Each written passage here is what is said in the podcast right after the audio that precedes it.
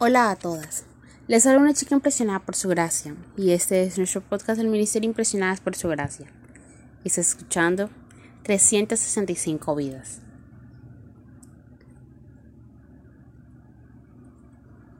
Hoy 22 de julio hablaremos de la reina de Sabá. La reina de Sabá se quedó atónica al ver la sabiduría de Salomón y el palacio que él había construido. Los majares en su mesa, los asientos que ocupaban sus funcionarios, el servicio y la ropa de los camareros, las bebidas y los holocaustos que ofrecían en el templo del Señor. Primera de Reyes, capítulo 10, versículo 5.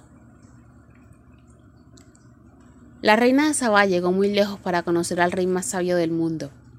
Más allá de los comentarios que se podrían hacer sobre la curiosidad femenina, hay una expectativa y un interés por conocer a Salomón que llama la atención. La Biblia dice que ella se enteró de la sabiduría del rey y fue hasta Jerusalén para ponerlo a prueba con preguntas difíciles. Y Salomón respondió a todo.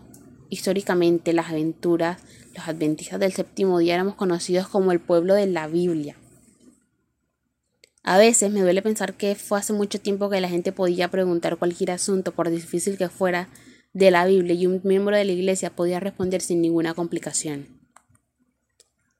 ¿Cuántos son hoy los que consiguen explicar, enseñar y mostrar por medio de la palabra de Dios las doctrinas básicas de nuestra fe? ¿Qué nos pasó? La respuesta es fácil, simple y contundente. Al mismo tiempo que nos debemos aterrorizar, debemos estudiar la Biblia. Solemos tomarla los sábados a las nueve antes de salir para la iglesia. Las actuales reinas y reyes de Sabán se sienten profundamente defraudadas un poco con nuestro conocimiento.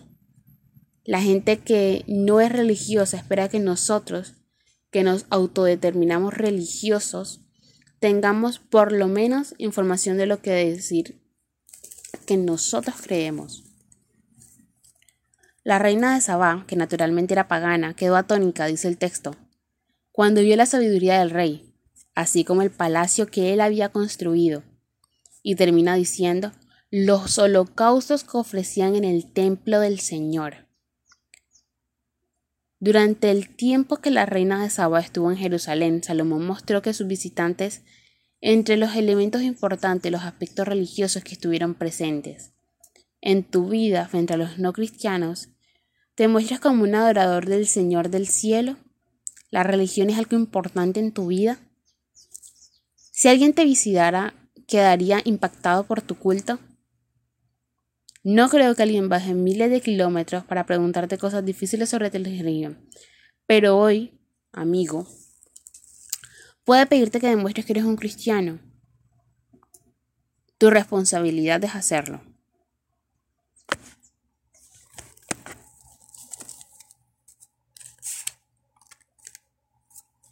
Gracias por escucharnos en el día de hoy. Nuestra oración es que Cristo viva en tu corazón por la fe y que el amor sea la raíz y el fundamento de tu vida y que así puedas comprender cuán ancho, alto, largo y profundo es el amor de Cristo.